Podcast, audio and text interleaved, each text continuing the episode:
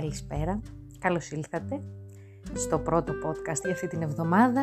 Λέω πρώτο γιατί αισιοδοξώ ή φιλοδοξώ να υπάρχει και δεύτερο. Θα δούμε πώς θα βγει στην πορεία, εύχομαι να είστε καλά.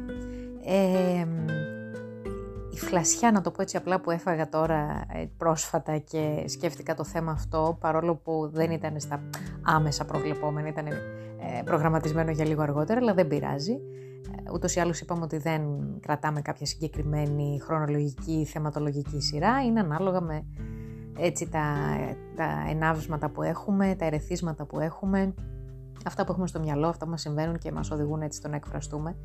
Ε, αυτό λοιπόν μου σκεφτόμουν με αφορμή έτσι ένα, μια τακτοποίηση που έκανα εδώ στο σπίτι και λοιπά σε κάποια πράγματά μου ε, και έπεσα τυχαία σε ένα ε, ζευγάρι παπούτσια, θα σας φανεί αστείο τώρα όλο αυτό και ο συνειρμός αλλά δεν έχει σημασία. Ε, σε ένα ζευγάρι παπούτσια λοιπόν που έχω από το γυμνάσιο. Ε, δεν θα αναφερθώ στη μάρκα, ας πούμε ότι είναι ένα χαρακτηριστικό ε, μποτάκι που ήταν στην εποχή μου όταν ήμουν εγώ έφηβη, πάρα πολύ της μόδας να το έχει και να το φοράει κάποιος και μάλιστα ε, αποτελούσε και κριτήριο του να ανήκει σε μία από τις λεγόμενες παρέες, θα το πω για να μην το πω κλίκες και ακουστεί έτσι πολύ κοινικό, αλλά η ουσία αυτή είναι. Με αφορμή λοιπόν αυτό το έτσι, αυτό που το, το ζευγάρι παπούτσια και τις σκέψεις που έκανα, γιατί πραγματικά δεν θυμάμαι πόσο εκβιασμό μπορεί να είχα κάνει στους γονείς μου, αν και δεν νομίζω, γιατί δεν ήμουν τέτοιο παιδί. Θα ρωτήσω και τη μαμά μου να σας το επιβεβαιώσει, ε, αν, για να πάρω αυτά τα παπούτσια. Ίσως γιατί όταν ήμουν σε εκείνη την ηλικία, στα 14, στα 15, στα 16, ε, ή και 17 δεν ξέρω, νομίζω ότι είναι μεταξύ 14 και 16 κυρίως όλοι αυτοί οι προβληματισμοί και όλες αυτές οι σκέψεις που μπαίνουν στο μυαλό του στυλ ε, αφού έχει και ο άλλος φοράει αυτά τα παπούτσια, γιατί όχι και εγώ. Αφού έχει και ο άλλος iPhone, γιατί όχι και εγώ. Ε, αφού έχει TikTok, επίσης, για να μην το τοποθετούμε μόνο στα υλικά αγαθά, γιατί όχι και εγώ. Γενικά το να ε, νομίζουμε ή, όχι, ή το να συμβαίνει όντως οι άνθρωποι να μας επιλέγουν με βάση τα υλικά αγαθά ε, που έχουμε στη ζωή μας, με αυτά που επιλέγουμε, με αυτά που αγοράζουμε, που φοράμε, που ακούμε κλπ. Δεν θεωρώ ότι είναι κριτήριο επιλογής ή δεν θα έπρεπε να είναι. Θα μου πείτε πόσες φορές έχουμε πέσει και εμείς οι ίδιοι στην παγίδα να το κάνουμε αυτό. Δηλαδή να κόψουμε φίλους, να το πω έτσι απλά, επειδή δεν φοράνε τα ρούχα που θα θέλαμε να φορούν.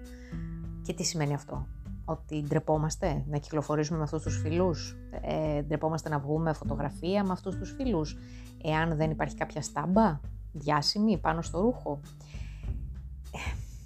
Είναι γενικότερος ο προβληματισμός και το καταλαβαίνετε. Ε, το εντοπίζω πάρα πολύ συχνά τα τελευταία χρόνια και η δουλειά που κάνω μου το επιτρέπει αυτό. Έχω αυτή την πολυτέλεια του να κινούμε ανάμεσα στα παιδιά, ανάμεσα σε νέους ανθρώπους. Μπορώ να σας πω ότι όχι, δεν το εντοπίζω τόσο πολύ όσο παλιά. Θεωρώ ότι η δικιά μου γενιά όταν ήμασταν έφηβοι ήμασταν πολύ πιο σκληροί σε τέτοια πράγματα. Εντάξει, τότε μιλούσαμε και με άλλα οικονομικά μεγέθη, με άλλο νόμισμα.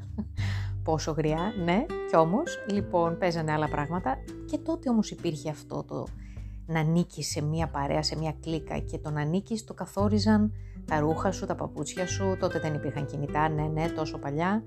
Ε, ή να μην ανήκεις ή να σε κάνουν πέρα ας πούμε επειδή δεν είχες κάτι συγκεκριμένο επάνω σου. Πάντα μιλάμε για εξωτερικά χαρακτηριστικά. Και εδώ λοιπόν εγώ ρωτώ τον εαυτό μου και αναρωτιέμαι γενικότερα και ρωτώ και εσάς που ακούτε και θα ακούσετε ενδεχομένως αυτό το podcast πώς κρίνουμε έναν άνθρωπο; Υπάρχει και η παροιμία, ξέρετε, με τα ράσα που κάνουν τον παπά, ε, που το λέμε και σε άλλες περιστάσεις βέβαια. Εγώ θα σταθώ εδώ σε αυτό το θέμα, δεν θα το γενικεύσω, δεν θα το πάω αλλού, γιατί η εξωτερική εμφάνιση σίγουρα παίζει ένα ρόλο, σίγουρα επηρεάζει την κρίση μας. Ε, δεν θα έπρεπε, ξαναλέω, αλλά εντάξει, είναι η πρώτη εντύπωση. Εγώ θα έλεγα να περιοριστεί σε αυτό, να μείνει σε αυτό, στο ότι είναι η πρώτη εντύπωση και άρα αυτό να μας κάνει απλά να θέλουμε να φροντίζουμε την πρώτη μας εικόνα, την πρώτη μας εντύπωση. Όχι με την έννοια της αιμονής όμως. Όχι με την έννοια του να κολλάμε σε αυτό. Όχι με την έννοια των προδιαγραφών. Γιατί οι άνθρωποι δεν είναι αυτοκίνητα. Που πάμε σε μια αντιπροσωπεία και λέμε έχω αυτά τα standards, θέλω ένα αυτοκίνητο με αυτά και αυτά τα χαρακτηριστικά. Τους ανθρώπους τους αποδεχόμαστε όπως είναι. Με τα ρούχα που επιλέγουν να φορούν, με το στυλ που επιλέγουν να έχουν, με το κινητό που θέλουν να έχουν ή που τους μπορούν να τους παρέχουν οι γονείς τους, γενικότερα με ό,τι εν πάση περιπτώσει επιλέγουν οι ίδιοι όσο είναι σε θέση ή επιλέγουν άλλοι για αυτούς όσο δεν είναι σε θέση, δεν μετράνε αυτά όμως. Κριτήριο είναι η προσωπικότητα. Κριτήριο είναι ο χαρακτήρας. Κριτήριο είναι το πού ταιριάζουμε, το πού έχουμε κοινά ενδιαφέροντα, το πού, που δεν είναι πάντα ξέρετε και το απαραίτητο. Γιατί δεν είναι ανάγκη να ταιριάζει όλα με έναν άνθρωπο για να είναι φίλος σου ή σύντροφός σου, γιατί δεν είναι ανάγκη να είσαι ίδιος ε, στο χαρακτήρα με έναν άνθρωπο για να είναι φίλος σου ή σύντροφός σου. Ε, άλλωστε και τα ετερόνυμα έλκονται όπως λένε, λέει και ο νόμος της φυσικής, αλλά πραγματικά εστιάζουμε στα λάθος πράγματα και τα κάνουμε κριτήριο και τρόπος σκέψης και τελικά έτσι επιλέγουμε ή δεν επιλέγουμε ανθρώπους. Αν για μια στιγμή μπούμε στην θέση όμως αυτού που απορριφθεί, ξέρετε εκεί αλλάζουν τα πράγματα και εκεί προβληματιζόμαστε ίσως λίγο περισσότερο ή θα έπρεπε τουλάχιστον.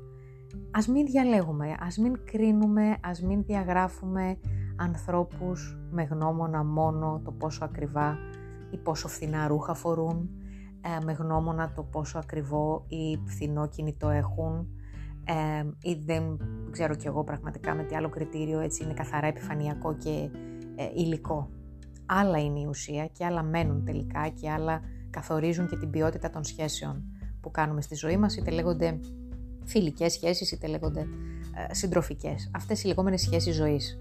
Οι άνθρωποι μένουν κοντά μας ή θα έπρεπε να μένουν κοντά μας για αυτό που είμαστε, όχι για αυτά που έχουμε.